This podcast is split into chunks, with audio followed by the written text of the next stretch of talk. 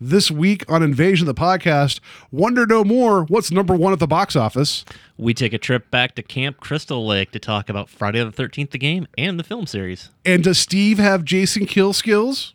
We bring you this special radio television broadcast in order to give you the very latest information on an amazing phenomenon the arrival of a spaceship. Just a minute, ladies and gentlemen, I think something is happening.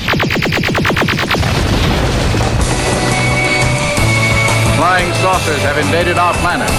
People of Earth, attention. It's the invasion of the podcast. The whole world is under attack. Can it survive?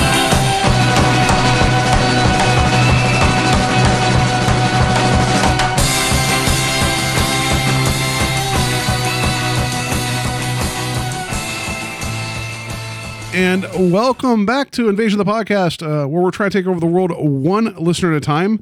Uh, we we've had a, a bit of a, a, a spring slash summer, a uh, couple weeks off there. It's good to be back. I am joined with friend of show Steve King. Hello, everybody.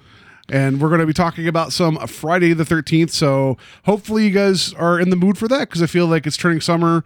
Uh, it's like summer camp season. Everyone's um, playing the game. I mean, come on. Yeah, and that's and I'll talk about my uh my trials and tribulations with Friday the Thirteenth, the game, which I think should be nominated for funniest game of the year. So we'll talk about that more here in a second. So uh, just real quick, I want to get some business out of the way here at the very top of the show. I need I need to issue a personal apology to um, everybody last episode because Joe and I were talking about the Star Trek uh, Discovery series that's coming to CBS uh, Direct or whatever they call that CBS CBS you pay more uh, whatever they call the the streaming service. We thought it was a Kelvin Universe TV series, meaning in the line in the line of the the, the current movies. It is a prime TV series, meaning it goes in line with the original Star Trek and Next Generation and like th- that Trek. Wait, I did not know this. Why? It's it's true. Like I so uh friend of the show who's a big Star Trek fan, uh, Jake. I, I do personally apologize to you. Um, next time we meet, please don't shank me because I I completely screwed that up because I'm a Star Trek fan, not not as much as he is, but I honestly thought it was um, a Kelvin Universe show because of the number of lens flares, the look of the show. It just it felt like CBS was going to put their money on this new universe, but they're bringing they're making this a prime a prime series, which I mean, good on them, but it doesn't look like one. Which I'm not saying it has to have a specific look, but you could have fooled me you know? Right. And, yeah. yeah. I so, thought the same thing. I so didn't know that. We had like a 20 minute conversation about how we would prefer a prime series and it is a prime series. So you, well, know, you got your wish. Your yeah, 20 so, minutes. Yeah, so I was right. You're welcome. No, uh, I just want to apologize because I feel like I lost a lot of street cred, a lot of Star Trek street cred, space cred. I don't know. I lost. So um, whenever I'm really wrong, I want to admit it. Uh, I have been wrong many times before, but that's probably the biggest thing I can think on that I've just swung and missed. And so, yeah, my apologies for that. Um, also, just want to m- mention too, just for sake of uh, of ridiculousness, um, we we went to Mary and I went to the the the, the Cedar Lee Theater um, last week, they're having a free screening of a movie to introduce their second half of the year late shift films that they have in partnership with Melt Bar and Grilled. Um, and there's some good stuff coming in there. Like I know they're going to be showing um, Serenity. Uh, oh, I forget what else they had off the top of my head. I know Big Lebowski's always in December. Like there's some good movies they're going to be showing. But they showed the free movie, and it was Gymkata. And we've had some discussions about Gymkata recently on the show. I was good seeing that four months ago. I didn't need to see it again in a theater that I feel uncomfortable leaving because I don't want to be that guy getting up and leaving a free movie to watch, you know, because I don't want to watch goddamn Gymkata again. But, I feel like the only way to see Gymkata is in a theater. You really, really need that big screen for all that hot action. Yeah. Um, I, you know, because I wasn't drinking this time watching it, uh, there was a lot of lot more ridiculous stuff that I missed the first time watching it with everybody over here, and um, so I appreciate it. I think it would have been one of those things had it been like a good year or so between viewings. I probably would have appreciated it more.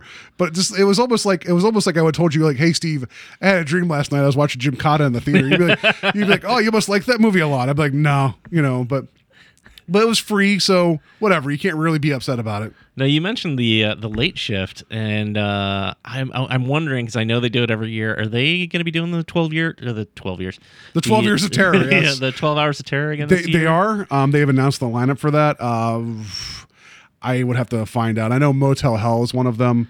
Um, there's a couple other other movies. Uh, so yeah, they've announced their lineup for that. Other than their secret showing that they have there. I feel like this year might be the year that I try to go for it. Yeah. I'm so too. I feel like I'm too old to stay up all night watching horror movies, but I'm not getting any younger. So if I'm gonna make a go for it, I might as well do it now. yeah, I, I will I will look this up in real time as we're talking about it. So um, I went to the one two years ago. Uh, I didn't go. I didn't make it to this past year's, which is you know that's a bummer because it's a it's it's a lot of fun. It is a challenge, uh, just because it is going from like like eight to eight, you know, and it's it's one of those things where after a while I just get up and walk around because I just need I just need to stay awake as opposed to being like uh okay let's see what we got here we got um this is for that's 2012 that so that was five years ago never mind Well, maybe they don't have it posted yet. I thought did they they have did. flyers or something? they they may have um and that is that is not the same year again all right anyway I shouldn't have um, brought it up. no it's okay i i should have i probably should have looked it up uh you know whatever but um I thought typing in 2017 would be the way to do it, but I guess I'm wrong. They did announce it. I know Motel Hell is one of them. There's hell something else too in there that's bugging me because I remember seeing it. I'm like, oh yeah, that. Like so, there's there's some familiar movies in there too, and then some more um like deeper cuts because I know they kind of mix that together. Because I know like when I went the one year, that's when I saw Madman, and I've talked to Steve about that that epic movie. Uh, and they also show like the Descent, so they try to mix it and Pumpkinhead, which I'd never seen Pumpkinhead before until I saw it in the theater. Really? Yeah, that's what I don't know. That was just one that never, like my mom. My horror love comes from my mother. She would go rent the like the ugliest boxes. I'm, she'd say this coolest looking boxes for these movies, right? And like the VHSs. And for some reason, Pumpkinhead, I just think she thought the name was stupid, and we just never watched it. Okay. Turns out that first movie is actually really good. Yeah, it's a it's Yeah. a strong film. Yeah. So um, once we figure out what the 12 hours terror, we'll, we'll post about it. But you know, if you want to find out 12 hours terror 20, 2012, that that's online available. You can look that up if you want to. um, but yeah, they're still doing that. I, I really wish they'd go back and do their 12 hours of terrible. I, I did go to the one time they did that and it was so much fun, but they didn't have many people in the theater for that. And I just, I could appreciate 12 hours of bad movies and then just the sheer anger going into the end of it because all you want these bad movies to stop, but they're not stopping. So, um, but they'd probably show Gymkata again, and I'd be even more angry about that. So, um, yeah, Twelve hours of Gymkata. just 12 hours. Yeah, that's all it is. Is Gymkata on a loop? Oh no, I don't want to. I don't want to even think about that. So let's let's just get to some news.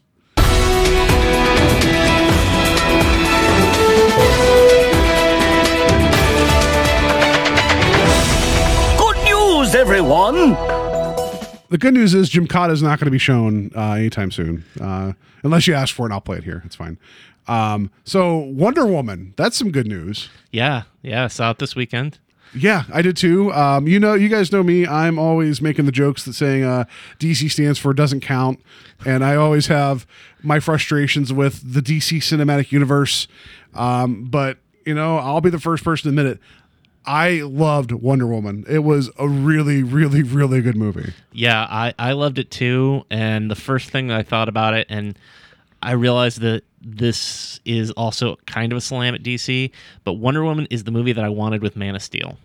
Yeah, I, you know, you're right. Like it's it- she is the the outsider with the the, the the the black and white sense of justice and good, and she can't just let the small the small not not small injustices because she walks by like you know children starving. That's not small, but like she didn't want to go by people needing her immediate help just for something else, you know, and Right. that's that's a very Superman thing to do. Like he, you know, even though he, he eventually realizes like I can't do everything, but I'm going to do as much as I can.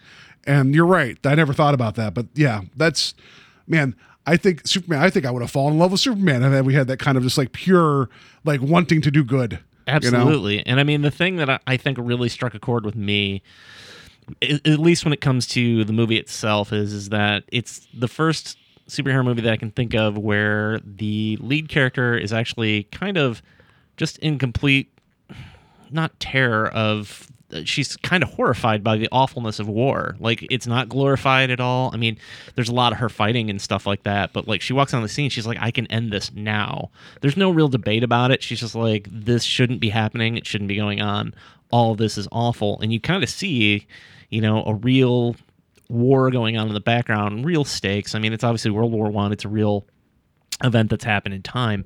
But I just love the fact that, you know, she's just like, this shouldn't be going on and I can end it right here and now. And I'm going to um, until she realizes, you know, spoiler, that she, she can. Unfortunately, men are just, are not men, humankind are, are so terrible. Well, men too, uh, are so off on that path that, you know, just. I She- don't want to go too into yeah she thought solving one thing would solve everything and then she realizes that it's a little bit more more complex than that you know? And i i dug um i just i I, I don't know what it was with me and, and I'm not trying to like identify with everybody in the world but man like the first like couple times that she was just going off and kicking ass like I got a little emotional, and it was, and I I don't know what it is, because it's like, like I'm a guy growing up doing guy things, you know, strong manly things, not really, um, but I something about like just seeing how like it, there was no apologies to it, and this is her going out kicking ass, and it and not that like she you know was being like. I don't know how to describe it. It wasn't it wasn't the sake of violence for the sake of violence, but she was you know good at her job. She trained all her life for this, and then like the moment whenever she actually enters in to that one second floor of the building that you see in all the trailers where she's sweeping the sword around and just beating everybody up and using the lasso, that is such a, a great moment of like she looks in, sizes everybody up, and is like, all right, we're gonna do this, you know, and it was very like I could I could tell that like like my wife was getting teary watching her just just just you know win. And it was very and i people people wanted to either like pile everything on the expectation of wonder woman or they want to take everything away from it. And i i'm not going to sit here and pile like praise just because uh, uh i don't know like I, I, I it bugs me that we're in 2017 and there's there's a good superhero movie and it's a good female superhero movie but we're still at this point where like this is the surprise not like the the you know not the expectation.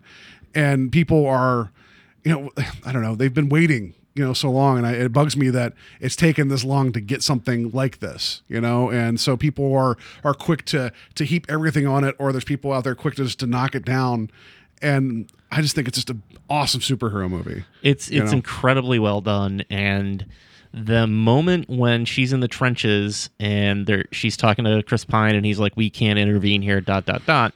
And again, I'm trying not to speak too much, you know, about spoilers, but it's almost a sort of Superman opening the shirt kind of moment where like she takes off her garb and you see the Wonder Woman outfit and it's her going off into a battlefield and it's just oh, you just want to stand up and cheer. It's Yeah. it's fantastic.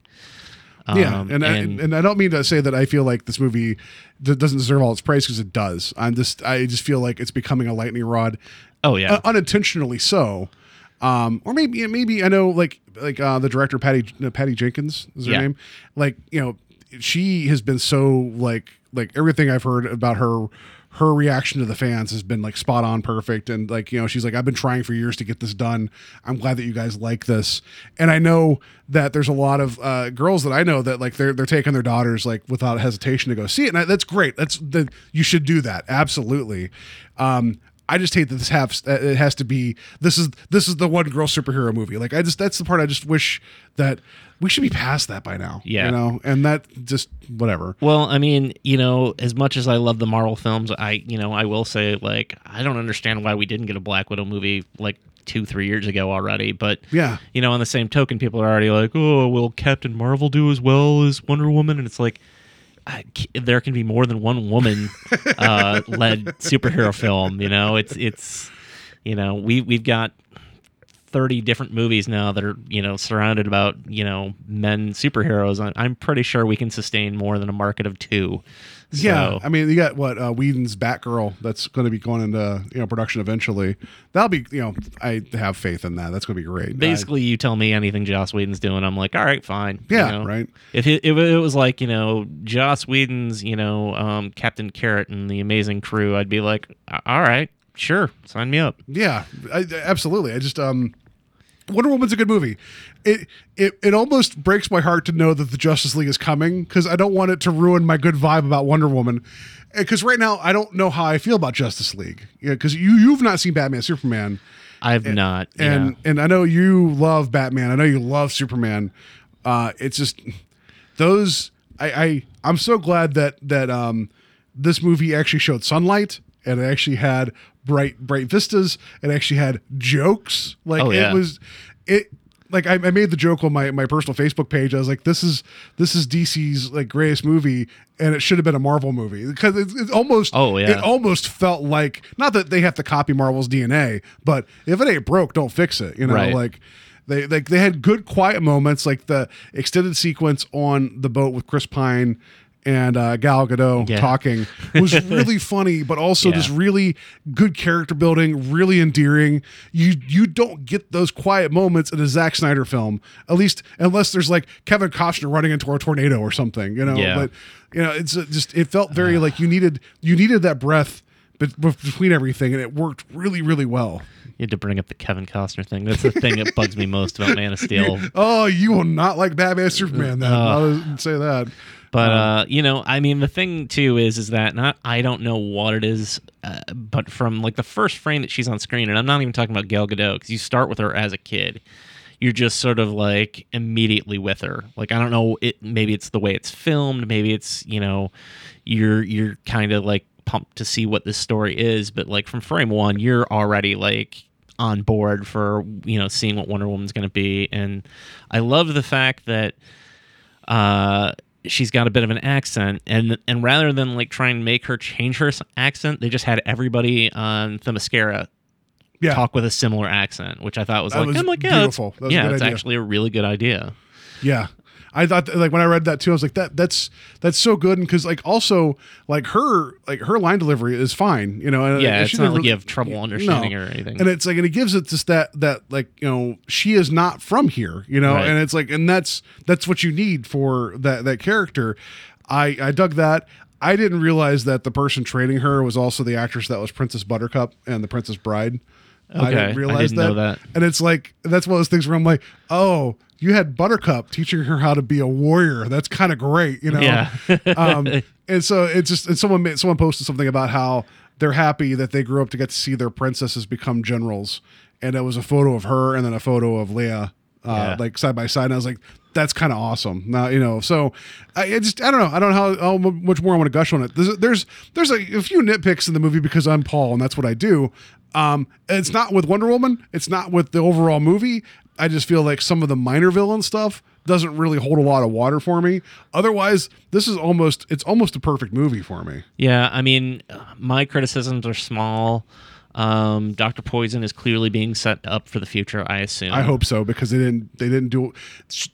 It could be an interesting character. She I think she was supposed to be the parallel to Diana. yeah and they never really got that across other than she was operating in a man's world and she was wielding the power of destruction and she didn't have any hope you know like so that's the mirror part of it right but you still didn't i didn't really get a whole lot from her you know Yeah, and I don't mean this to sound douchey, but it's probably going to sound douchey. But the end is a little video gamey with the fight, um, and that's Level not five. yeah, it's not a diss to people who are into video games or anything like that. I play video games, but um, on Nintendo uh, from 1987. uh, but you know, there's just something about when the villain is revealed he gets this suit of armor that feels like he's leveling up. And i'm like you know the whole movie's kind of and i realize it's wonder woman so you can't say well it felt realistic the entire movie. But it, it goes from like being a more realist based realistically based film to fighting somebody in a big suit of armor. Um, and it looks digitally inserted armor. It doesn't feel like he put on a suit. It feels like yeah i agree but i mean was it any different than when thor fought was it the exterminator and that small town in mexico? Like, Right. that felt like that was kind of out of place because this is the setting and it made sense for that movie too because this is something being dropped from the heavens above to, to fight thor and it's like that still also didn't feel quite right either And again, like I said, it's a small nitpick. It's Oh, not yeah. like I'm out like, oh, that movie's terrible. It's just it's one of those things where I'm like, I just wish the ending had a little bit more mm, or less, I guess, video game quality to it. Um, But Yeah. yeah. I mean, it, it's such a minor nitpick. I'm just glad that the final showdown didn't involve like a hole in the sky. Like that was kind of nice. uh, and also that like you didn't find out that like the bad guy and like Wonder Woman had like like a relative in common. I, I guess they do, but but they don't be like, wait, that's the name of my relative, and then they get like they they join, they get peaceful. You're not gonna like Batman Superman. That's I, I I I know, but like you know, the other thing that the only other thing, that, and it's not a, a criticism at all. It's just something that I'm wondering is is um, anybody who knows uh, a bit about Wonder Woman knows that when she leaves to go to uh, Man's World, it's because she participates in a event uh, called the Bullets and Bracelets event, basically where. Uh, Instead of just going with Steve, Steve Trevor, they have a contest among the Amazons to see who's going to uh, be the one to to go, and she actually enters it, um, but she's wearing a mask the whole time, so her mother doesn't know it's her.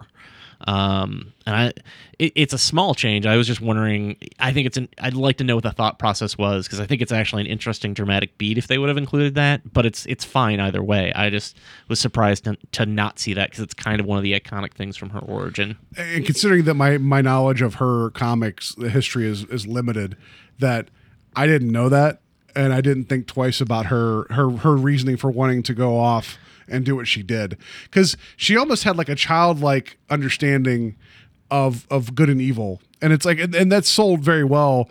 You know, in, in the movie, because like if you live in a like a magical land protected by a bubble, you know, and someone tells you, "Hey, this is what's going on," you don't have reason to question it. So she has this like very much like, no, that's not true. This is true. Yeah. Type of thing that's very much like, you know, you tell a kid that Santa Claus isn't real. It's like, no, that's not true. I get presents every year and they tell me he was here, you know, like, Right. You know, and I liked her, her, that was her motivation of just like, well, you guys told me these stories this entire time. I'm going to go do the thing that you guys don't want to do. And they're like, well, it's more complicated than, oh, you're gone. Like, and it's kind Yeah. of like, Yeah, and like I said, I didn't have a problem with it. I was just like, it was one of those things that I kind of expected. You know. Yeah, no, it's a good movie. Um, the, I will say this with utmost confidence. I'm buying it day one. Like I'm, Oh, I'm- yeah. like when it comes out. Like because I mean, I just it's it's a good movie, and I this is like I don't I could probably watch Suicide Squad again. It's okay. Um, but I don't like going back to watch Batman Superman just because if it's watching it with you, just to, to watch you unfortunately, you know, get ill watching the movie. Right. Otherwise, there's nothing in there that I want to go back to. Right. And I and I'm not saying that I own every Marvel movie because I don't, but there's there's ones that I have watched over and over again because and I know I'm a Marvel fanboy and you guys can accuse me as such and that's fine. You're a Marvel fanboy. uh, oh, how dare you? Uh, no, just I can watch Winter Soldier over and over again. It's a good. I think it's just a good film, you know. Yeah. And and I can watch Civil War over and over again, and I can watch Guardians of the Galaxy over and over again. Um, and you know, but I just other than the Dark Knight, which I own the Dark Knight, I because that's an awesome film. I have not been compelled to go out and buy a DC property in a long time. Well, I mean, I can say outside of their animated stuff because I've bought quite a bit of their animated stuff. Yeah, that stuff's good too. Yeah, I mean, I watch it Um, on Netflix. I don't go out of my way to, to buy it. Yeah, uh, but you know the thing that I found refreshing about Wonder Woman 2 is is that even though I know Justice League's coming, and I think I mentioned this to you just in conversation uh, last week when we were just talking uh, off air. That is, um, You guys didn't hear that? you- um, not all of our conversations are recorded. He doesn't. He he doesn't know that, but like, I'm blackmailing him later. Uh, the thing that I thought was interesting, or the thing that when I was watching, say, Avengers 2, I was immediately looking for things that I knew were going to lead into Civil War because I knew that was coming next. Um, and I have a tendency to watch those movies, particularly uh, the Marvel movies, with an eye for, ooh, where is this going to go in a later film? And I realized during Avengers 2 that I was like, I'm watching this for the next movie and not so much the one I'm watching now. Yeah. Um, and I really liked the fact that Wonder Woman, I was able to just walk in and, you know, and I, I hate to admit it, I am just because I'm such a Batman fan, and even though I still haven't seen Batman v Superman, when I see a truck pull up and it says Wayne Tech on it or Wayne Enterprises on it, I go, you know, like I get, I get excited. So the the the the the photo thing that they start the movie off with um that is something that's directly from batman superman and you picked that up because like bruce is like hey i found the original so like that that's a small point of like you know and, and, and, uh, that actually makes sense now that you have this movie you know um so it is exciting to see the connected world i'm really glad they didn't try attack on like uh, another five ten minutes of showing like what's coming next. Like I didn't need that, um, and it bums me out to find out that the sequel they're talking about making to Wonder Woman is going to be set today.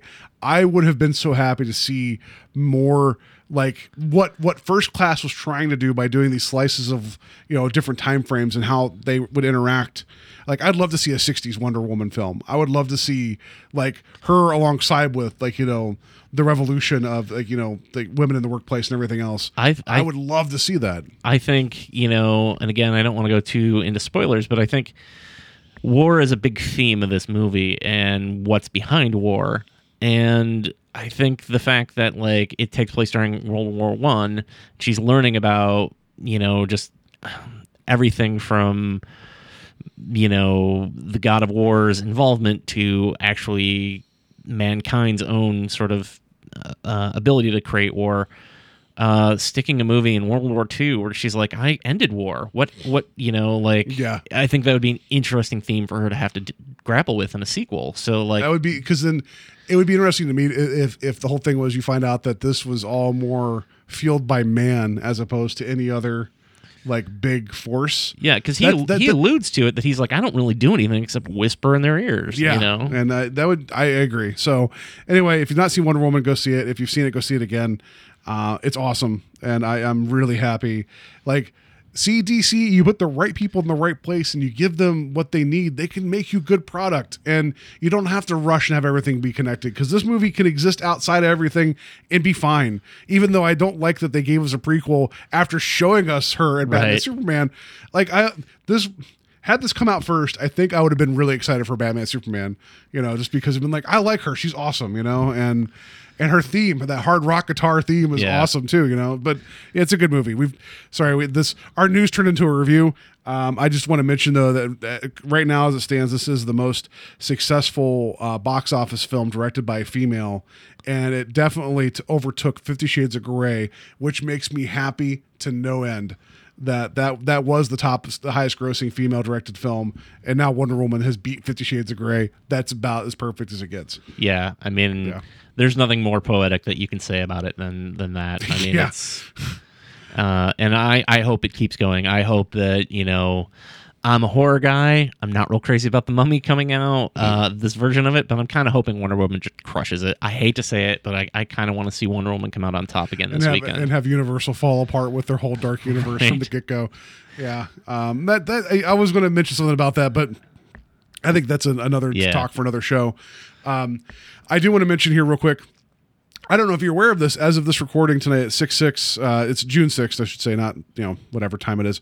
It's Robert Englund's seventieth birthday. I know. I okay, saw that. I wanted to mention it because I know uh, you are a big Nightmare on Elm Street fan. You've you've met Robert Englund for like all five seconds, but you met him. yes.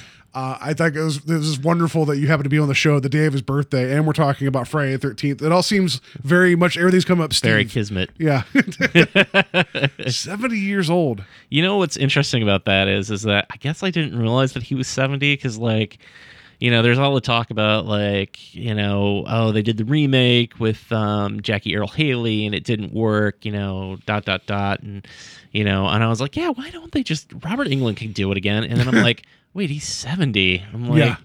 that's you know it's an i know he did like two years ago he did a thing where he donned the makeup for a photo op at a convention uh, but all the money went to charity. So you paid a pretty penny to get that photo but it was him you know in full freddy makeup um, Yeah, that was that And- was the Chicago Wizard World. That was supposed to be the last time he put it on, but there's a documentary that came out after that was kind of talking about Nightmare on Elm Street, where he actually sat in the chair again. They they, they applied everything ag- again just to show you the process. okay So that was like the last time he put on the makeup was just for this documentary about it, you know. And yeah, I just but I, know, I guess yeah. realizing that he's 70 i'm Yeah. like okay yeah he, he he's earned the right to hey I, I can act in a movie and not have you know six hours of appliances put on me Well, like how old is Ron Perlman? He he kept pushing for Hellboy three because he he's like I'm not getting younger, you know, like, and he knew that you could put you know put the red stuff all over him and you could mask that he's an old guy, you Yeah. know.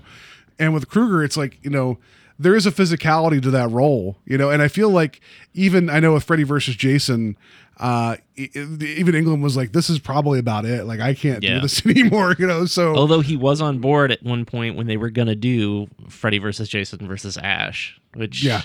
I, I, I, I know because we got Ash vs. Evil Dead now. I should still want it, but I kind of want to see what that movie would have been. right? That would have been kind of fun. Um, but yeah, even like Bruce Campbell, like he's what he's fifty something, right? Like he's getting up there too, and and he is the king of slapstick, like physical Yeah. comedy. So it's like, you know, I I guess it's it's one of those things, and this will tie into our, our main subject here.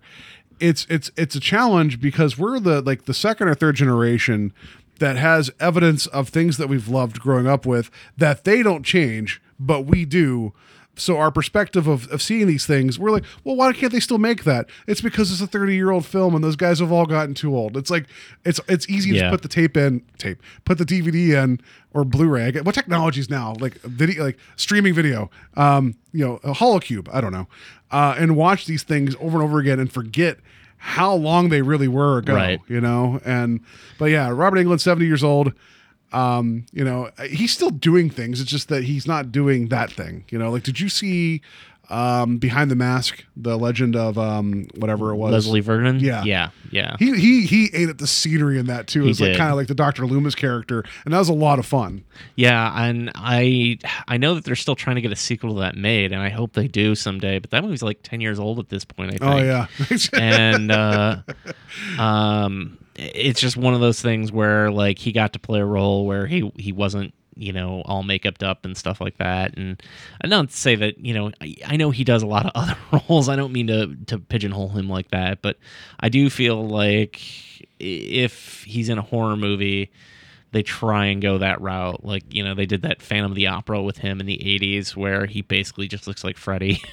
and, uh, you know, I, I, I think he's a really talented guy. And I, I kind of hope, you know, there was uh, a petition going around and I don't know how I feel about it, but like they were like, you know, if, if uh, you're looking for a, a new Dr. Loomis for the new Halloween, make it Robert Englund. oh that w- that wouldn't be bad but i don't know how i feel about that my whole thing is is i'm like that's a great idea but my understanding is is this new halloween from what i've heard is going to actually be a continuation from two oh um so i'm like well it'll be hard to accept somebody else in that role if we're continuing the same timeline as you know halloween 2 which came out in 1982 i think or 81 Yeah.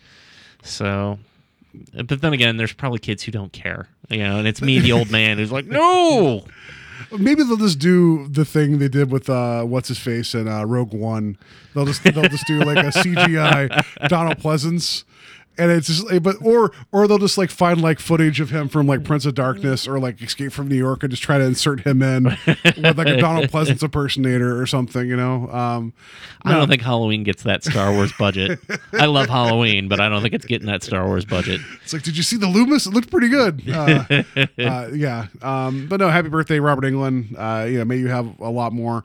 Uh, Joe told me that uh, he was looking through the voice cast for Injustice 2, the video game, and Robert Englund was the voice of Scarecrow. Oh, yeah? I think that's awesome. That is cool. that makes so much sense, and that's kind of that fun like nod at like you know, hey, we know what you we know what you were, and this guy is just fueled by nightmares, so why not have you do the voice of it? That's pretty that's pretty awesome. So, uh, yeah. So anyway, I thought that was a a wonderful birthday to have while we're recording the show. that is pretty cool. Um, okay, and for, real quick, just to wrap it up here for news, um, this is a video game story. I told Steve ahead of time that he'll understand it.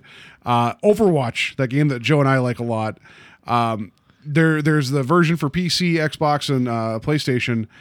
On the PC version, Blizzard had it enabled where people could vote if they liked a match or not at the end of the match, and they had this data running for like a year. And they've recently removed the feature, and they came out and said the reason we removed the feature is because it turns out all we learned was people like it when they win a match, and then people don't like it when they lose a match. And I thought that was funny because they wanted to have kind of like, you know, to see how people felt about like if there was a match that was like a close loss or a close win. They kind of wanted to see how like people felt about like, you know, just, you know, why was it a close win? Why was it, a, you know, like whatever. But no, the people were just using it just to, to, to voice their frustration or their happiness that they won. And I think that's funny that they, I'm sure it probably cost some money to put that feature in the game just to find out people like winning and people don't like, don't like uh, losing. So I thought that was, uh, I thought that was they could have given me that money and I would have told them that. Yeah, right. What do people like doing? Not losing. Yeah. There you go, Steve. You're a developer at Blizzard now. Congratulations.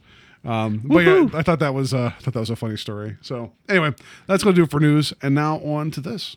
And now for our feature presentation.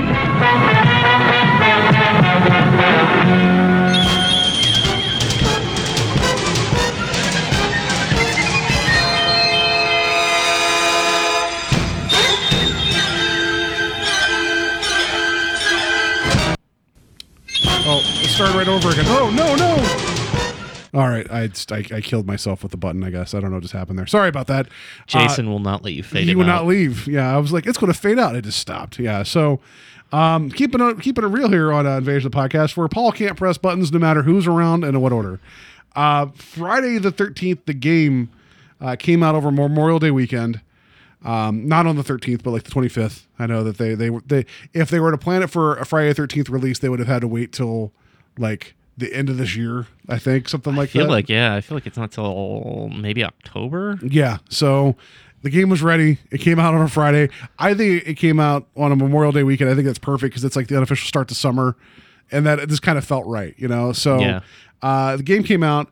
I was on the fence about buying it. I had some friends buy it, and then I went uh, and went to a birthday party at a winery, and I got drunk and just bought it. So that's kind of how how I talked myself into buying the game. I'm like, you know what, it's forty bucks, it's fine, you know, and I just bought it. um, I so then I invited Steve and Joe over to watch uh, the gameplay just because we were all curious to see how this thing would actually work. Uh, it, it is equal parts frustrating and hilarious. Yeah. That- that's that's what I'll say about it. So um, it it does it gets so much right about Friday the 13th in the sense of the setting. Like the graphics aren't like, you know, they aren't AAA, but they're pretty good. And and and the the Jason looks like the textures for Jason are really good. Like they've done a lot of homework about like the layouts for the different camps from the movies. Um and just it looks like something from the late 70s early 80s and it, it's it's it's really cool in that sense um playing a camper camper a counselor is frustrating but i know that's kind of by design so it's one of those times where if this was any other game i'd probably would have put it down but it's like i just kind of accept that it's not going to be easy to be a counselor surviving friday the 13th The only way you win the game is to survive. It's not really, I mean, win or lose. It's live or die, and I think that's a cool element to the game.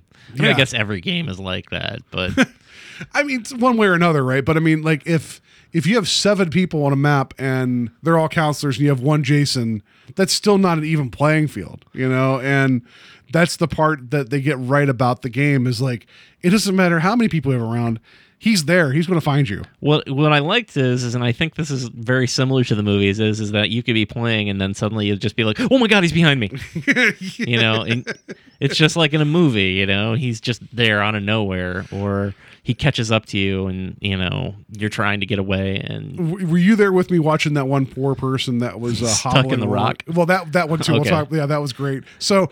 Uh, so Jason's not the only killer in that game. Uh, the, the the the geography's also a killer. There was one person because once you die, you can switch your camera view to other players to watch what they're doing, and that's where it gets really funny because it is that horror movie moment of like, don't do that, don't do that. But there was a person that ended up getting stuck between a rock and a tree, and they couldn't get out of it, and all they could do was spin or swing their their weapon and I'd come back to them every so often to see how they're doing. And it was always funny because you could tell they're frustrated. And then eventually I went to go check their camera, and then there was no camera left, meaning Jason found them stuck between that rock and that tree and just killed them and moved on.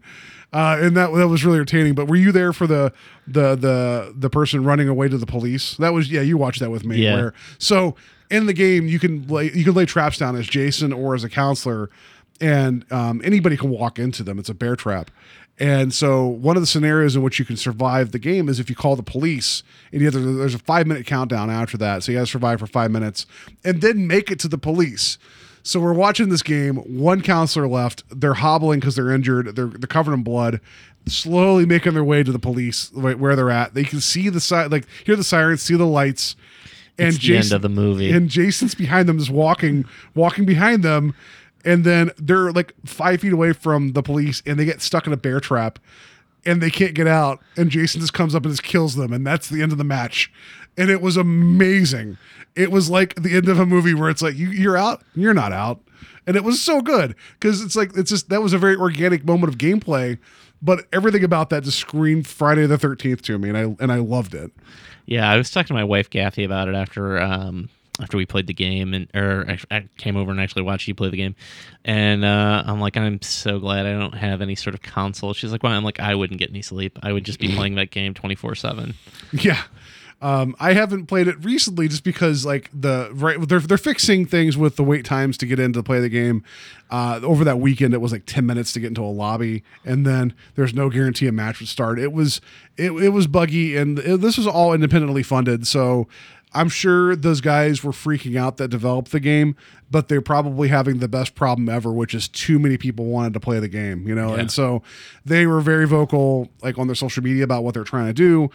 It's just that it was kind of a frustrating situation to be like waiting that long and then wonder if you're going to get to play. Um, and then, then there's also the factor that you have a one in 12 chance of being Jason, and that's a really low percentage. So I've only got to play as Jason once, and that changes the game completely because it goes from being a frustrating mess to the greatest goddamn time ever.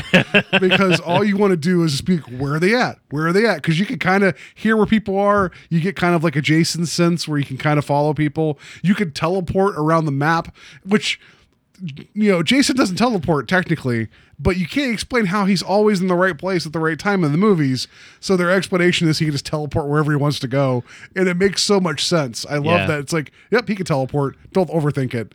Um, but I killed five of seven campers the one time I played as Jason, and it was amazing because you can just tell these people like because you can run forever as Jason, and you have a lot of abilities that the campers don't have. So once they run for a while, they run out of stamina, and they start kind of slowly walking. and You know it's game over at that time, and it's so good just to go up with your axe and be like, "You're not getting out of this," and it was it was a lot of fun.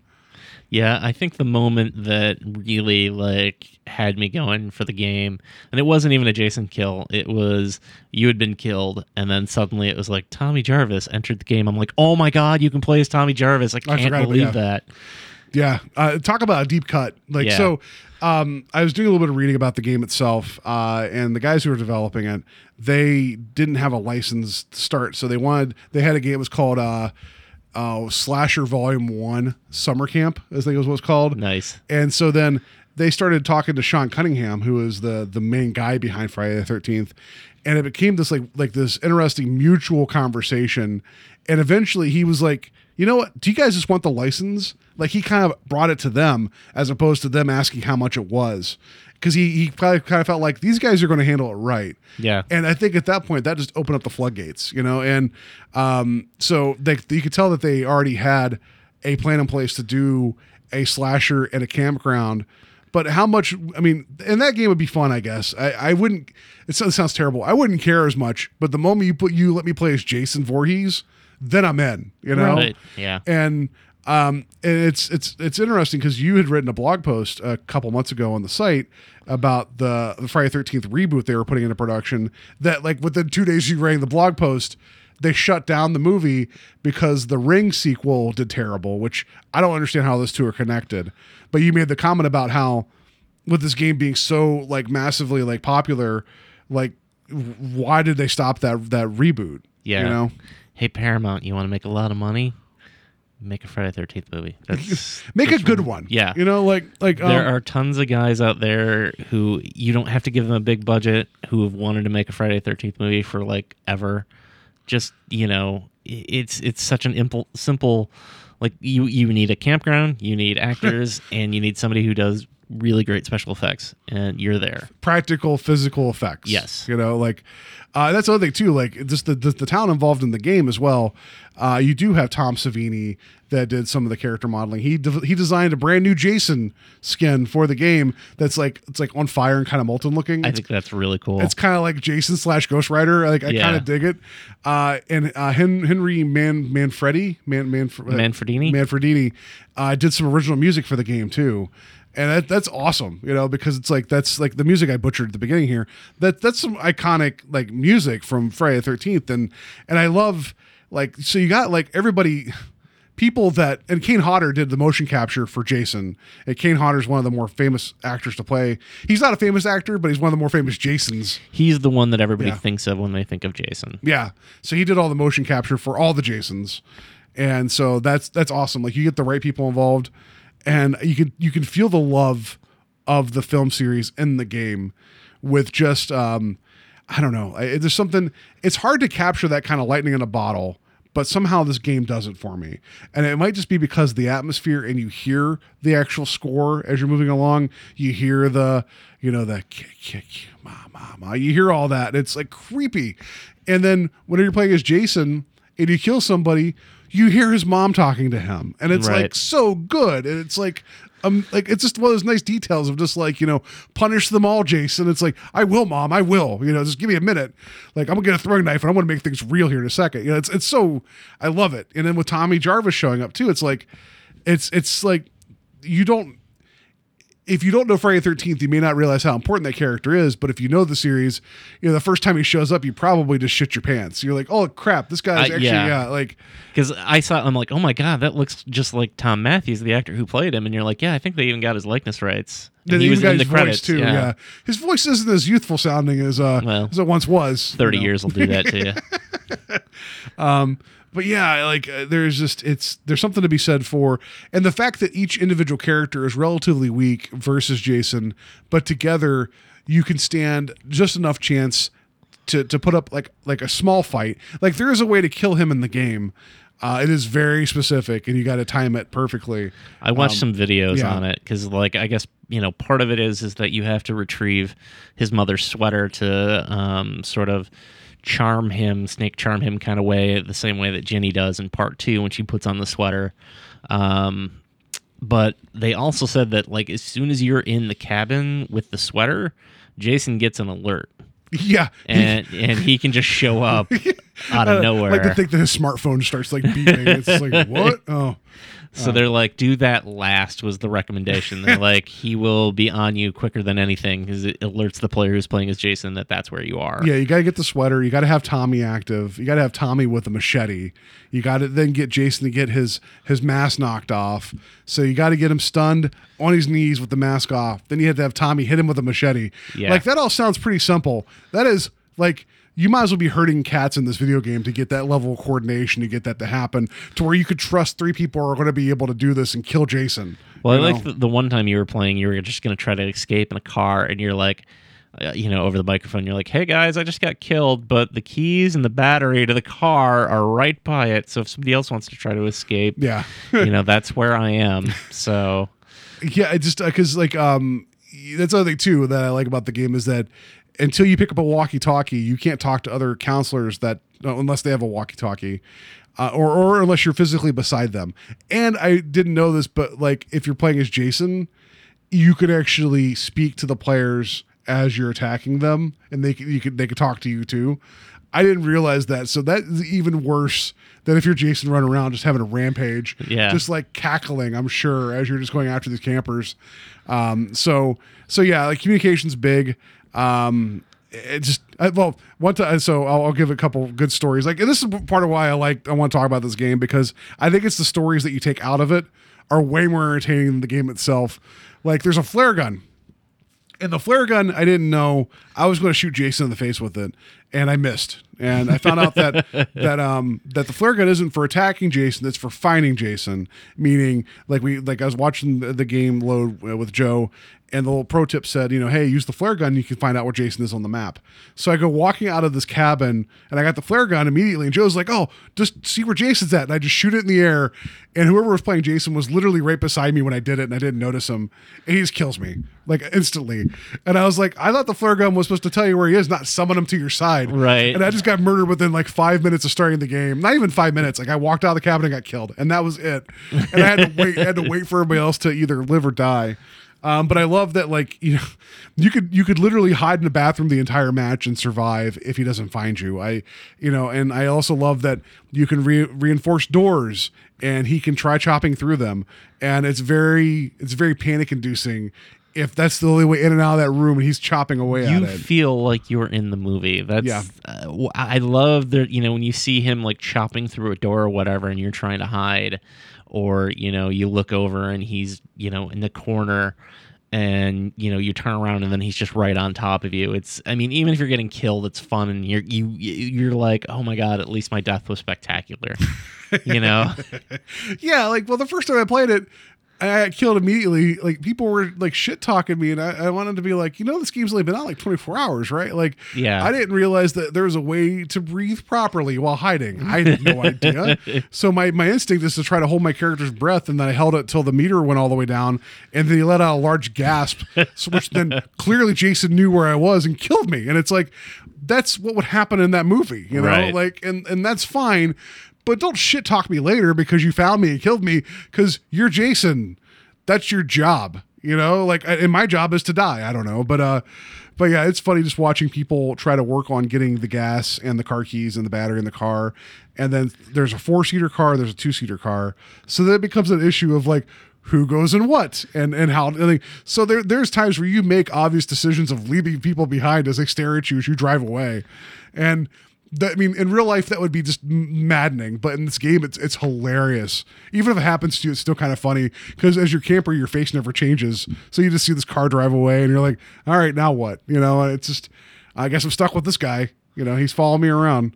Um, I just, it's it, it. I don't know what it is about their treatment of the license that feels like the movie, and I, that's why I want to talk about the film series a little bit because I know you're a big fan of the film series Yeah. And you were like the moment I told you about the game, you're like, I'm coming over. Like that Yeah. was it, you know? um, and so like, what is it about the, the Jason series, uh, that still, it still holds up at least in, you know, I'm not saying every movie's a masterpiece. That's not true, but the, the first, there's there of the, how many movies are there? 11 Uh, if we're including Freddy versus Jason 12. 12. And then the reboot, is that the 12th one? Or is that the 13th Uh, one? Yeah, that would be 12. 12 okay if we're counting all that um th- i'd still say half of them are really good and then the other half are questionable you know like and, and maybe the math doesn't even work out like that but like i still think part two is really really really good and it has no right existing after the first one you know Right. and so what is it about that that still that still holds up versus just other slasher films So if if I get long winded here, I'm going to apologize in advance because we talked a half hour about wonder woman it's fine Okay. There's there's sort of two facets to at least for me Friday the Thirteenth. Um, the first one is that, and I, I won't go too deeply into my my past, but um, he used to work at a camp. I used to work at a camp. No, um, camp, camp crystal it's camp blood. This so so growing up as a kid i i was i devoured a lot of horror movies but i wasn't anybody who'd be like oh yeah he's the horror guy. It wasn't like i was you know chainsaw from um from summer school or something like that. Um for those of you who know that movie um That's uh that's the substitute teacher summer school movie, right? yeah yeah, chainsaw and dave are the like two like horror guys in the I class saw that once a lot, like years and years, probably in the eighties. I don't remember anything else about it. Oh, it's a fantastic movie. um, but long Next story cast, long yeah. story short, like uh, back in the day before the internets, there were really like three sources for like fan news. One was Fangoria, one was Starlog, and the third one was Comic Scene. I'm into horror movies, I'm into comics, and I'm into sci-fi movies. So I would usually buy um, Starlog, and I would usually buy comic scene, but I never really bought Fangoria. So I wasn't like the guy who was like, oh, he's got tons of Fangorias and he sees everything that comes out. But I just through being a teenager in the 80s, it was kind of this great time where horror movies were everywhere.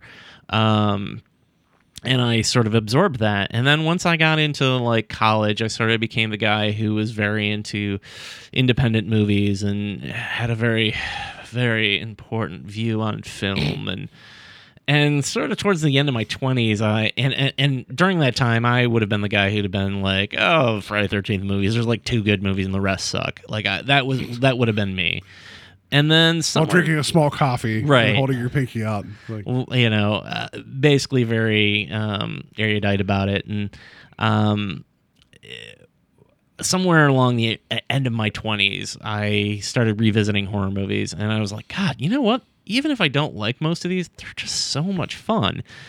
Um, and really, that's what it is. I can find in. I'll admit, I really, I really don't like um, Jason Goes to Hell or Jason X. But even Jason X has that great scene where he he dunks that chick's head in uh, liquid nitrogen. But Yeah. you know, I can look at you know uh, part eight where he goes to Manhattan and like there's great stuff there, even though it's like ten minutes of the movie, and I I can generally find something fun to have with it. I just got to say, Jason X is it, it's a shitty movie, but it works somehow. Like I I saw that in the theater, and then I've I've watched it on occasion, and I'm like nothing none about nothing about this movie should make any sense. And I watched that one probably more than I have some of the other sequels, and I don't know why it is because it's it's so blatantly cheap.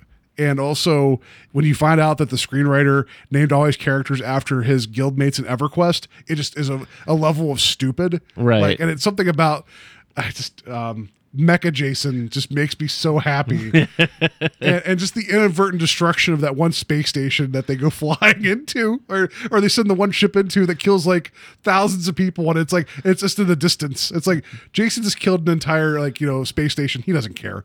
I love, I love X. And Yeah. I, I shouldn't love it, but I love it. and I'll say that I do prefer it over uh, Jason Goes to Hell, just simply because That one's not good. Jason Goes to Hell, he's barely in it. He he. If you haven't seen it, spoilers for a movie that came out in 1993. Um, he gets blown up in the first 10 minutes, which is awesome, and then for the next hour and a half, he's he's basically in other people. He's basically Dr. Sam Beckett from Quantum Leap. exactly. So you see him in mirrors, but then you see people acting like Jason. And then you know, and then he then Dean Stockwell tells him that he has to you know do this in order to leap out. No, that doesn't happen. But yeah, it's basically like evil quantum leap. And I, I just I don't like I don't like how it was trying. And then the one dude that's the bounty hunter, Yeah. he's kind of awesome. Yeah. Um, and I like the idea that like the world knows about Jason. Yeah. But the rest of it's sh- is not good. No. you know, like And I remember, oh, God, I saw that opening night. I took a girl that I was dating to see it, and I'm surprised she didn't break up with me afterwards. But were you just like crying anger tears like in the theater? I was just like, I've never actually seen one on Friday the 13th. So I'm like, let's just go. The trailer looks terrible, but it's a Friday the 13th. I bet you we're going to like it. And I was wrong.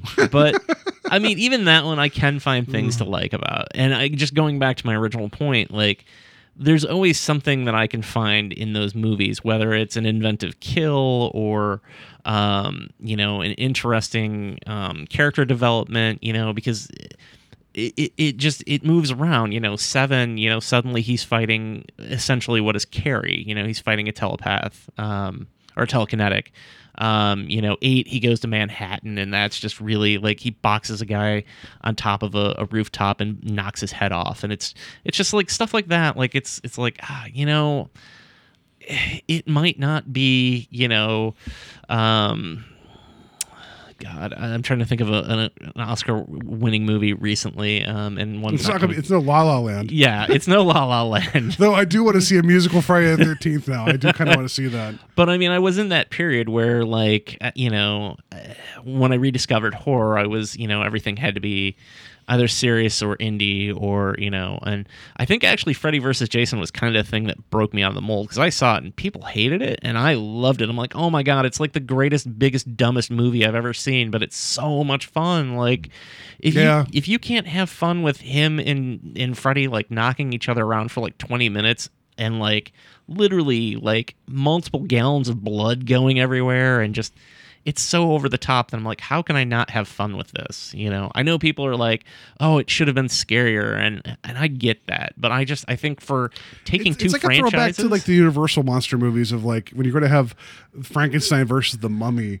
How can you make that a serious affair? You know, like it's just it is what it is. You know, Yeah. like you have a guy that doesn't talk good and another guy that only exists in your subconscious.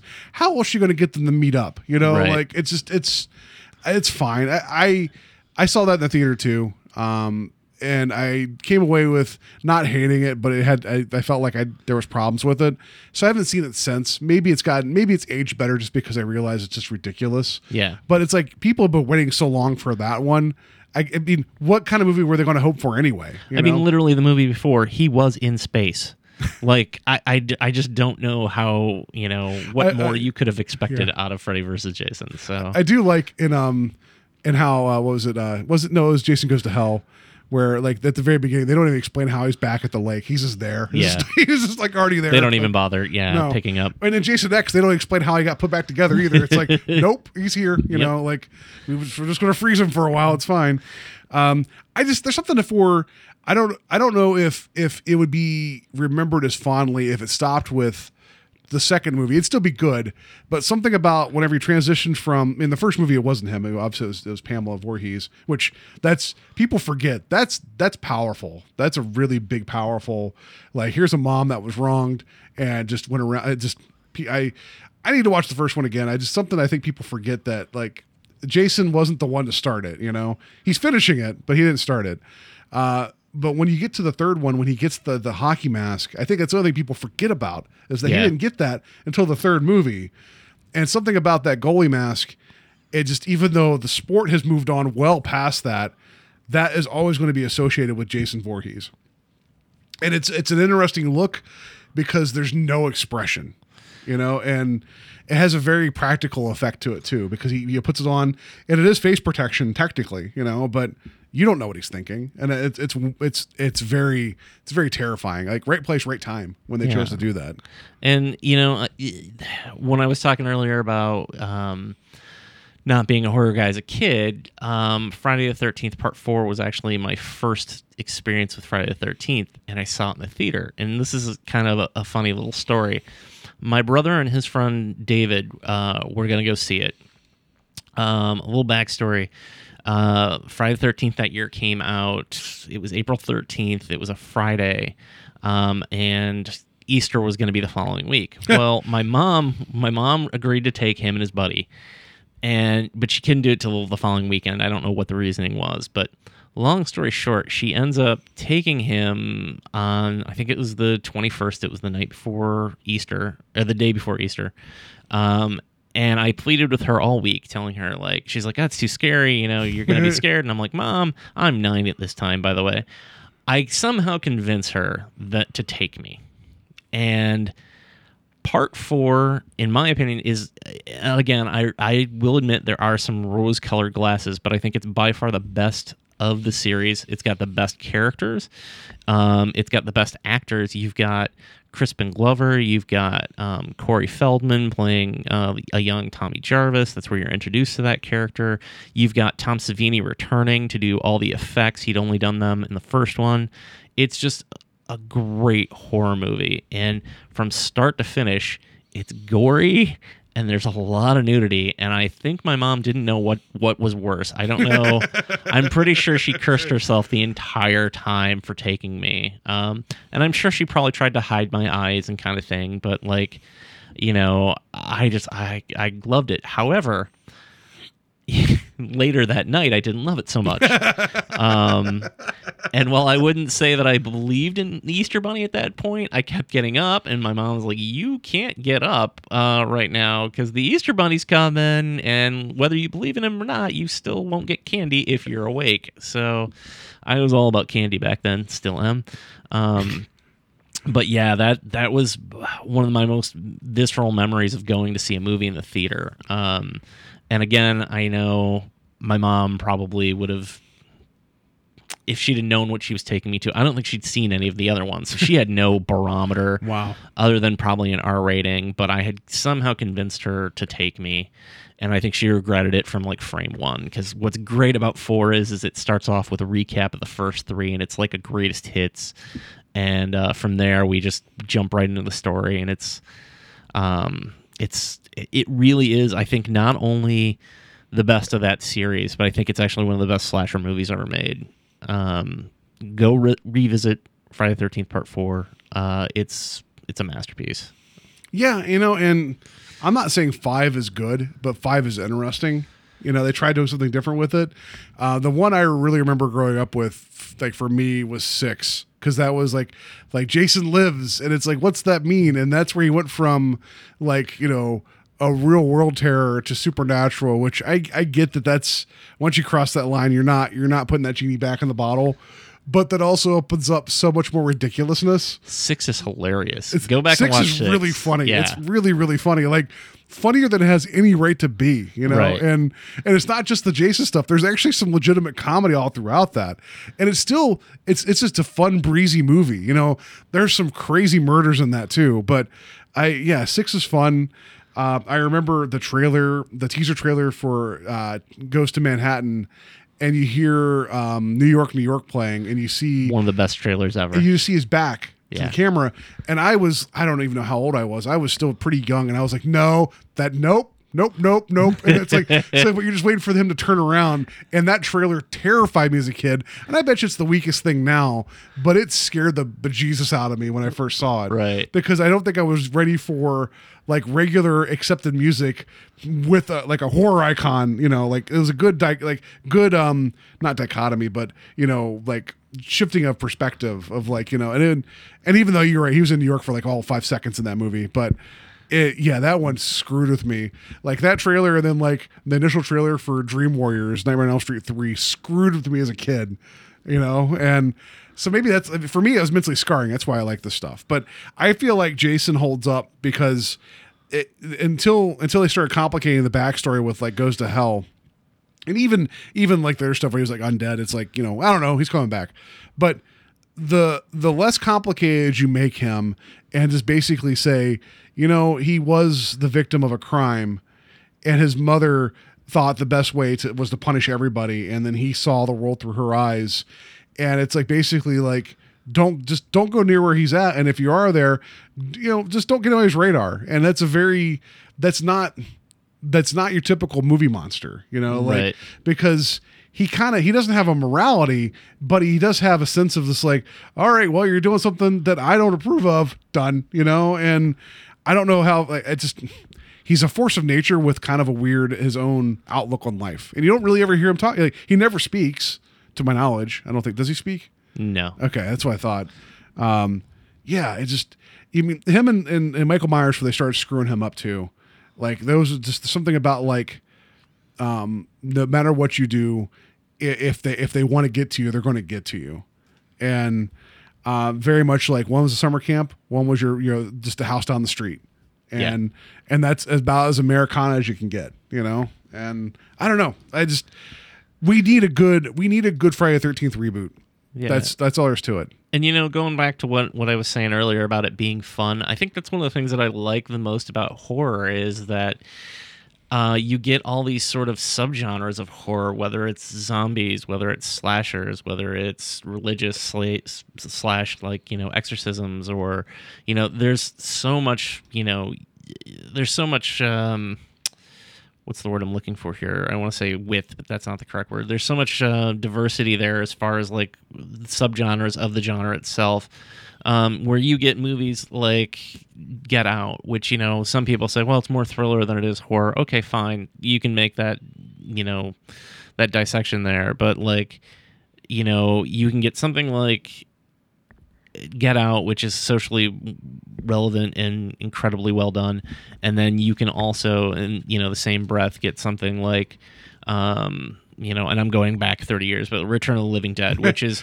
Again, another movie that I would almost call a masterpiece. Every time I watch that movie, I like it a little bit more. Um, I just love that movie, and they're they're not even movies that are even completely similar, and they're separated by 30 years. But there you would both find them in the horror section if this was if video stores were still a thing and Yeah. I, I think i love that's one of the things i like about horror so much Well, and I feel like when you say that um, Friday Thirteenth was fun, it, it is fun because it's just almost like you're the observer of like, oh, what are they going to do next?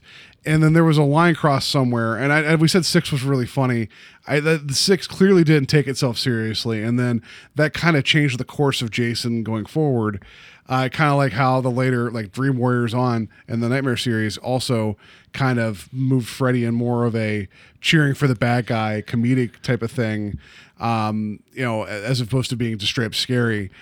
And I feel like if they did like a reboot of Friday Thirteenth now, it's like I'd almost, I I don't know, I don't know if fun. I just how do you, how do you have fun now when there's so much like meta available and winking Yeah. at the camera, and how do you like? Because I think it's something like Tucker and Dale versus Evil which is it's a slasher movie, but not in the way you think. Right. And it deconstructs all of that, and it's a hoot. But you can't take them. And that movie's not meant to be taken seriously, but it it, it harps on everything that those movies were, and it, it's a, it's a love letter to that, you know. Yeah. And and it's good, but I just I'm, I'm also trying to think now, like when I think of movies that that make me squirm and are uncomfortable, like that type of stuff. I think more of like um, oh, what was it?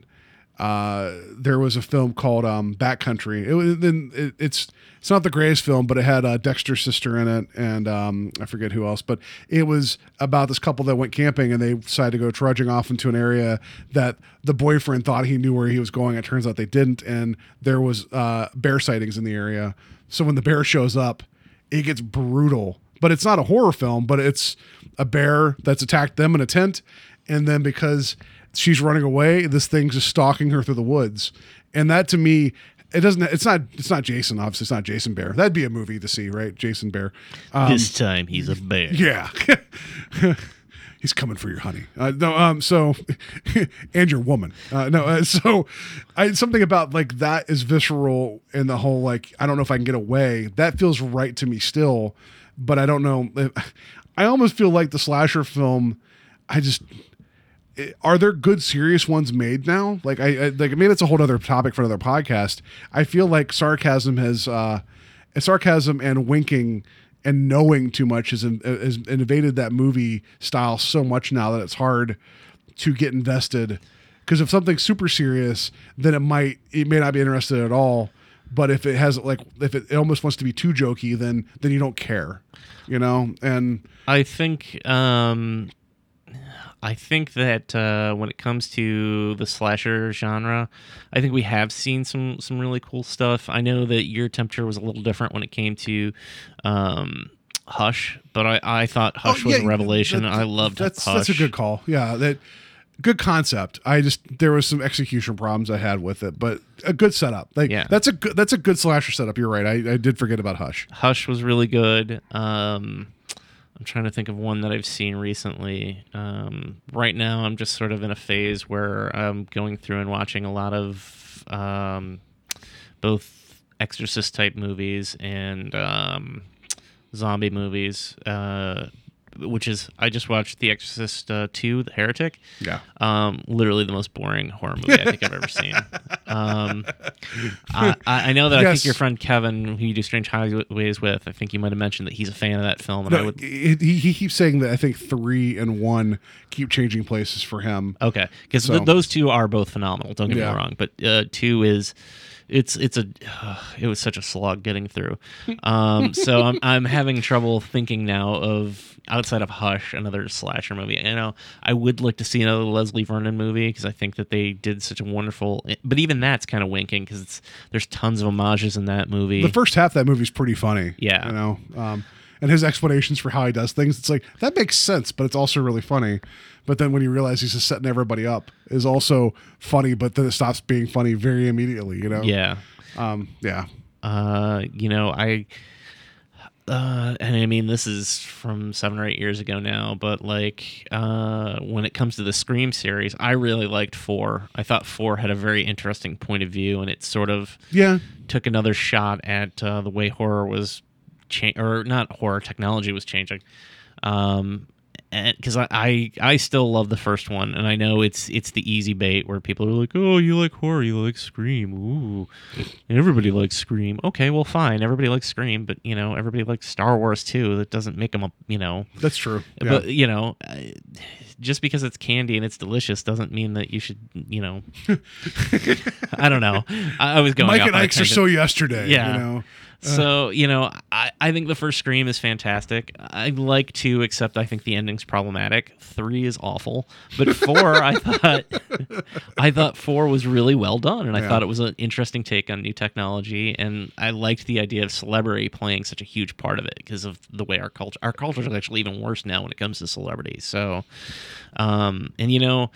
I don't want to be a bummer, you know, but you mentioned Robert Englund. Um, uh, his birthday today, and I, I just got got done talking about Scream, and you know one of the major architects of horror for the last like forty years has been Wes Craven, and it's it's sort of like I don't think we've seen somebody rise up yet who really f- can take on that that mantle. I mean, I know James Wan with like uh, the Conjuring movies, and I think Insidious. Yeah. Um, you know, he but he's he's he's also getting opportunities to to branch out because he's I think he's doing Aquaman next. He is. And he just directed the last uh, Fast and Furious movie too. I think. The Yeah. Fate of the Furious.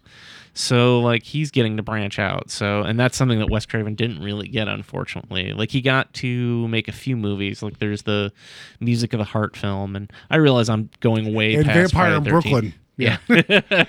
Um, no, I just, I mean, we, I think what you're just saying, it's like, I, Friday 13th is still popular. Clearly, the game is doing well. People are excited for it. I want to see more.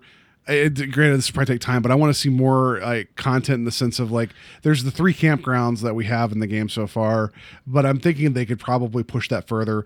I would love to see a Jason X map, but I don't know if they could buy the rights to that. I would love to have a space camp like that. Like that'd be hilarious uh, to have Uber Jason running around and just you know annihilating people. or even if he pops up in New York. I realize that New York is a huge place, so you'd have to confine it. But like, you know, just randomly somehow you're in New York all of a sudden. You're like, whoa, wait, you know, we're not on the campground, or Or even have a scenario where people are trying to survive on that boat going to New York. Like just you know you're stuck with them. Can you survive? Can you wait it out? You know like Yeah. that would be. I'm sure there's a lot of things they're working on, right? Um, and if you want to fall down a big rabbit hole further than the one we've been going down, you should look on Wikipedia about all the all the failed Friday 13 projects that they tried getting started that didn't just come together. Like after New York, there was a script written for where he was supposed to go out to like Oakland, California, and actually getting somehow tied up in like a gang war, and it was like bizarre, like because it's Oh going to my have God. it's going to have like the gangs join up to fight Jason. I kind of want to see that movie. And there's a part of me that's also glad it didn't get made. It So ki- yeah, I mean, it's just there's a lot of like weird things that they were kind of going towards that they didn't do, which is which is probably for the best. But um, yeah, if you if you guys like gaming, it's forty bucks on uh, Xbox Live and uh, PlayStation Four right now, and I, I think it's forty bucks on Steam.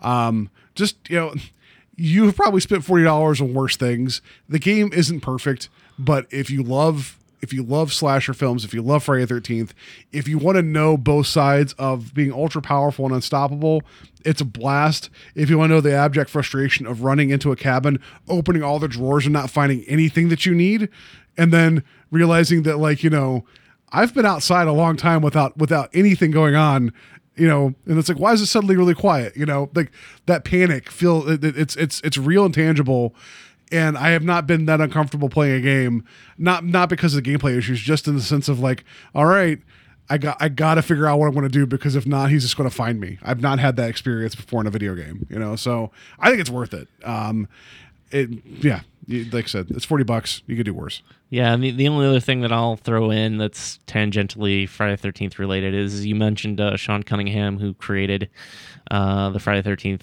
uh, the first film.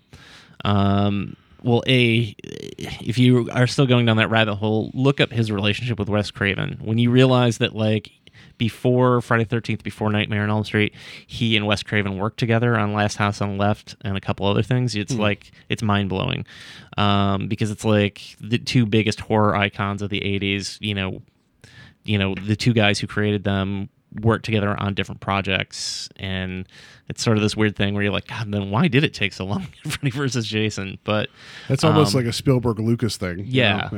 Um, but he, Sean Cunningham actually he's got a um, he's got a documentary coming out called the I believe it's the girl with the purple hair and it's a very interesting uh, subject matter. Go on YouTube, check out the trailer. Um, it's about hospice care. Um, and it's it's one of those things where it's like, oh, the guy who's you know behind one of the biggest horror franchise franchises ever produces a documentary about um, hospice care um, and sort of gives you an insider view of like what that process really is and how it's about transitioning and not ending. Um, and I know that's kind of a bummer to like end the podcast on, but all right I guys just- good night I, I saw the trailer and I was like, I think people should really know more about this because I, I plan on running the movie this week. So It's like Sean Cunningham has found another killer. Yeah, That's, that- you know, that's that's bad. That's a bad joke. Anyway, um, yeah, let's just enough talk about Friday the Thirteenth. Let's go to our game that involves Friday the Thirteenth. Time to play the game. Time to play the game!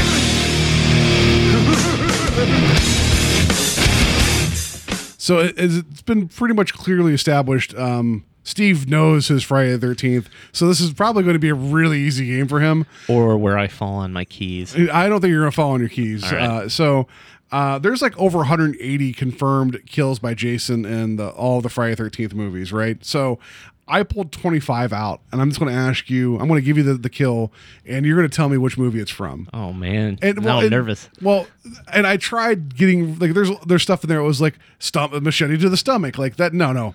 There there's I tried finding ones in here that were very like descriptive, All right. and and so that should help you, right? So. uh and, and if you get it wrong, you get it wrong. I mean, it's just, it's just, it's Friday Thirteenth. I mean, you're gonna be like, I'm pretty sure that happened in seven of the films, right? So, uh, knitting needle in the back of the head. Oh God, knitting needle in the back of the head. I'm I'm falling on my keys. First question. That feels like three. You're right. It's three. Okay. Yeah. So there you go. Look at that. Knocked it right out of the park. A road flare in the mouth. I'm pretty sure that's five. That is five. I wrote road flare in the mount. Like as in, like we're just going to stick this flare in this horse. Didn't- didn't so well. Uh, party horn in the eye. Like one of those little like blow like bloop horns, you know, like uh like a New Year's Eve, you know, horn. Is that in eight? It's seven. Seven. Yeah, you're close though. Look at that. Um, uh, impaled ten times through the back with a machete, and then folded in half in a bed. Oh, that's Freddy versus Jason. That's my favorite kill. I, I love that kill. Yeah. Um, all right. Impaled through the neck with an arrow through the bed. Oh, that's that's Kevin Bacon in the original. There you go. See, look at this. You're you're doing really well. Uh, trapped in a sleeping bag, hung upside down from a tree over a campfire, and burned alive. Uh, that's from the remake, isn't it? Yes. We didn't even talk about that real quick. I just want to say that's not the greatest movie, but it's pretty damn good. Like I- there was a lot of it that was working for me in that. Uh, you know, as much as I was like, "Oh, it's an easy formula," uh, you know, Paramount make the movie.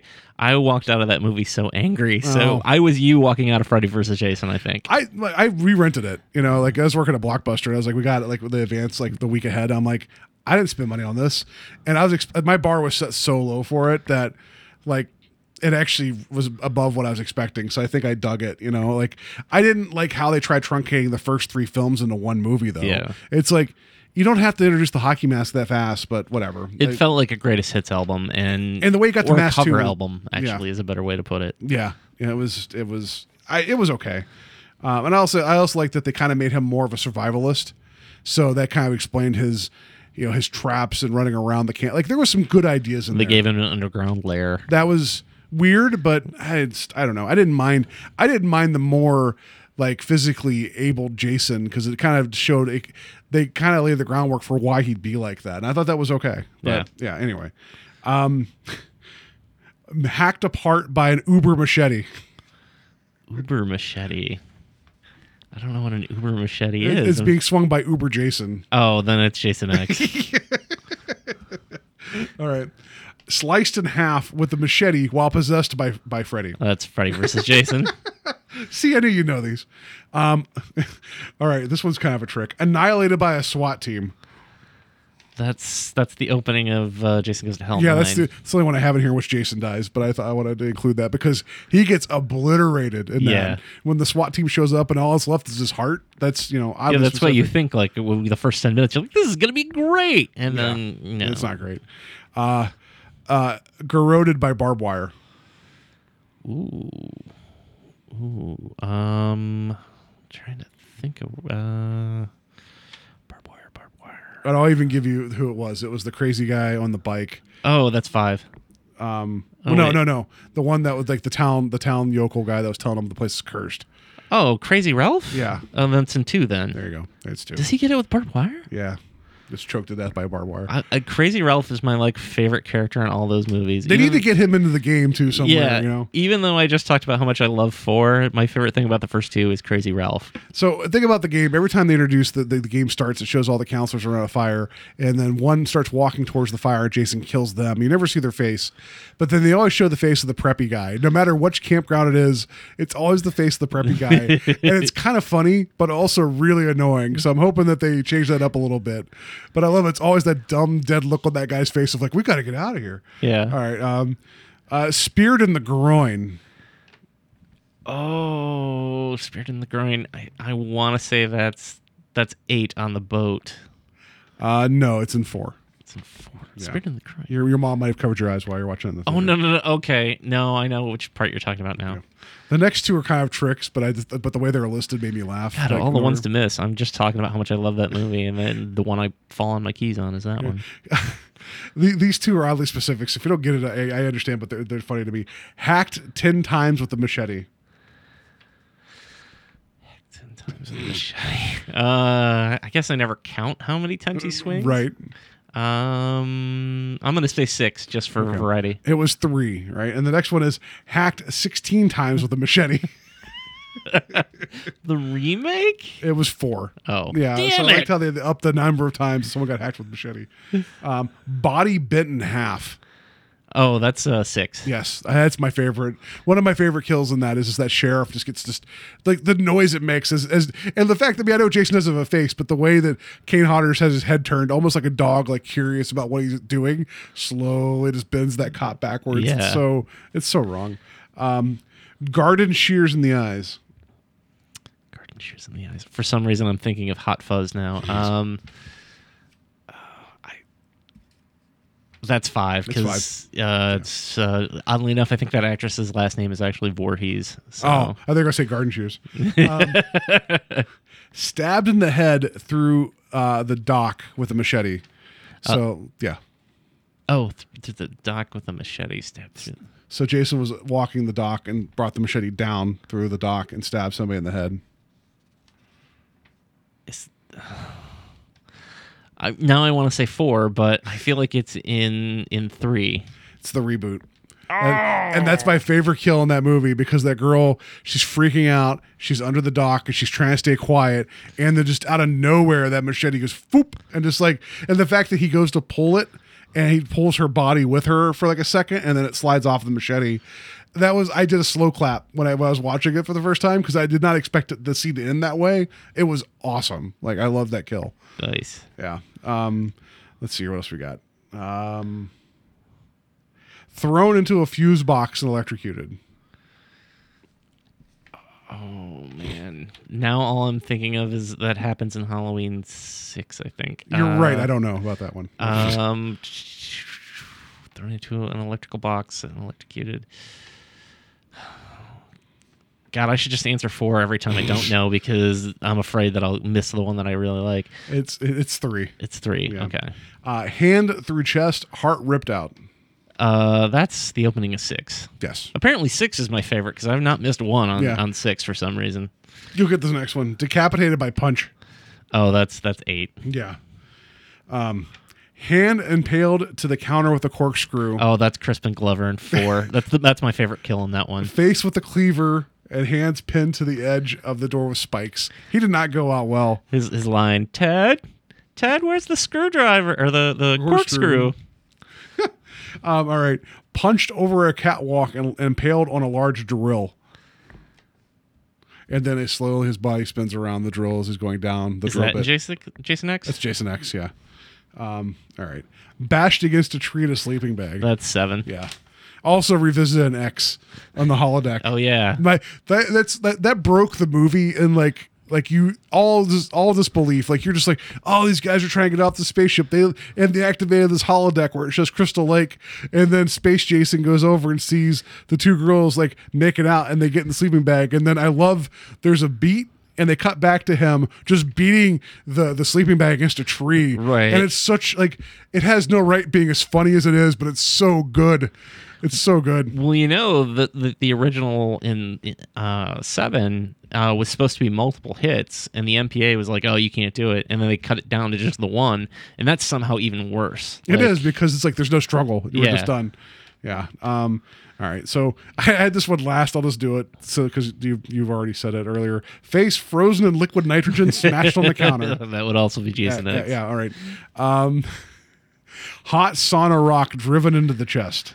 Uh, that's an eight. Yep.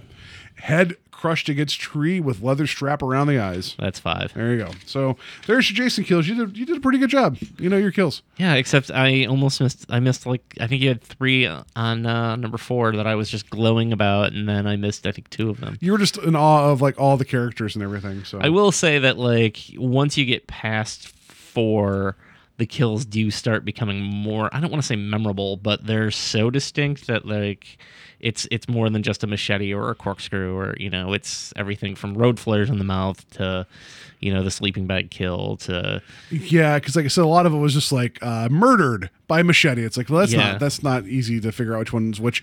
But on the list I found, it gave a list of everything that was that was killed in each movie, and in the beginning of one of them, um, a rabbit is killed by a snake in the beginning of the movie. I don't remember this, but it's listed in the list of kills in this ep- in the in the film.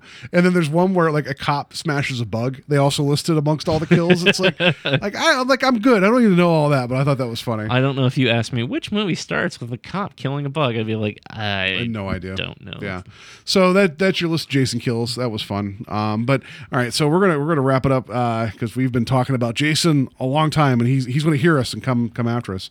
Uh, just to let you guys know, you can find us on Facebook. It's Invasion of the Podcast. Uh, we do post some fun stuff there, and you guys can interact with us there. We have a webpage. It's invasionofthepodcast.com. Uh, it, it has a blog sometimes things show up there. Uh, right now is my uh, my hotly contested review of Alien Covenant. Um, just go read it. If, well, if you've seen the movie, if you've not seen the movie, don't read my review because I have a problem of, of only being able to spoil things as I want to talk about them. So I see. I didn't. I read it and I didn't think you spoiled much. I mean, thought I spoiled everything, but and I haven't seen the movie by the way. So yeah, well, I think I, I mean, I, yeah. Anyway, I, I have my opinions, so go check it out there. Um, we do have a Patreon. It's patreon.com slash invasion of the podcast. If you like what you hear and like to support us, that would be wonderful. As low as $1 a month up to a, a million dollars or, or however much you want to give. Uh, a $5 donation uh, will let you pick a wheel of death that will, that we will, you know, you can pick whatever six films. We'll roll the wheel. Whoever it lands on, we'll watch. Uh, please be kind. Steve is really, really good at finding some really terrible movies for us to watch. Because when we do, it, when Joe and I leave it to our own devices, like we just can't seem to find the same things that you find. Like you found some real winners for us Yeah. to watch. Um, yeah, uh, very punishing. So yeah, that's patreon.com slash invasion of the podcast. Um, yeah, is, uh, and, and is there anything else right now? Like I know you're retooling um, the science slasher. yeah. Um. Hopefully, in the next month, we'll be back. Um. We've been on a bit of a break. Um. Basically, there were some things that just happened in my personal life that barred me from being able to keep up with the, the grind. We're going to be coming back to the new format where, like, we're going to be a quarterly now instead of doing a page every week. We're going to do probably like eight to 10 pages every three months um, so that the workflow for Ryan and myself are easier. Um, and, uh, we're also going to be hopefully doing a little redesign with the site as well. So uh, head over to uh, the Saturday Night Slasher.com uh, or find us on Facebook under the Saturday Night Slasher, and you can see. Uh, I haven't posted anything recently. I think the last post that I actually put up was around the time that Bill Paxton passed away, and I was just talking about how much I love Frailty. Um, so uh, check it out. We should have some announcements coming soon about when we're going to be coming back and new material going up. And we're actually going to be trying to, in the next year, start attending more conventions and stuff like that and getting the word out. So check it out. Perfect. All right. So yeah, that's gonna do it for us this week. Um, and just be safe, I guess. If going to go camping, you know, um, don't don't take me with you because I'm a terrible shot with a flare gun. Um, I don't know how to put gas in the car, and I'm bad at putting a battery in a car too because I keep shocking myself. So I will I will have Jason summon to you instantly if I'm near you. So don't invite me camping. So if you go, just don't take me. I guess that's really ultimately the whole thing. So And Yeah. if you're going camping and Jason's not showing up, please don't take me. all right, we'll see you guys uh, next week.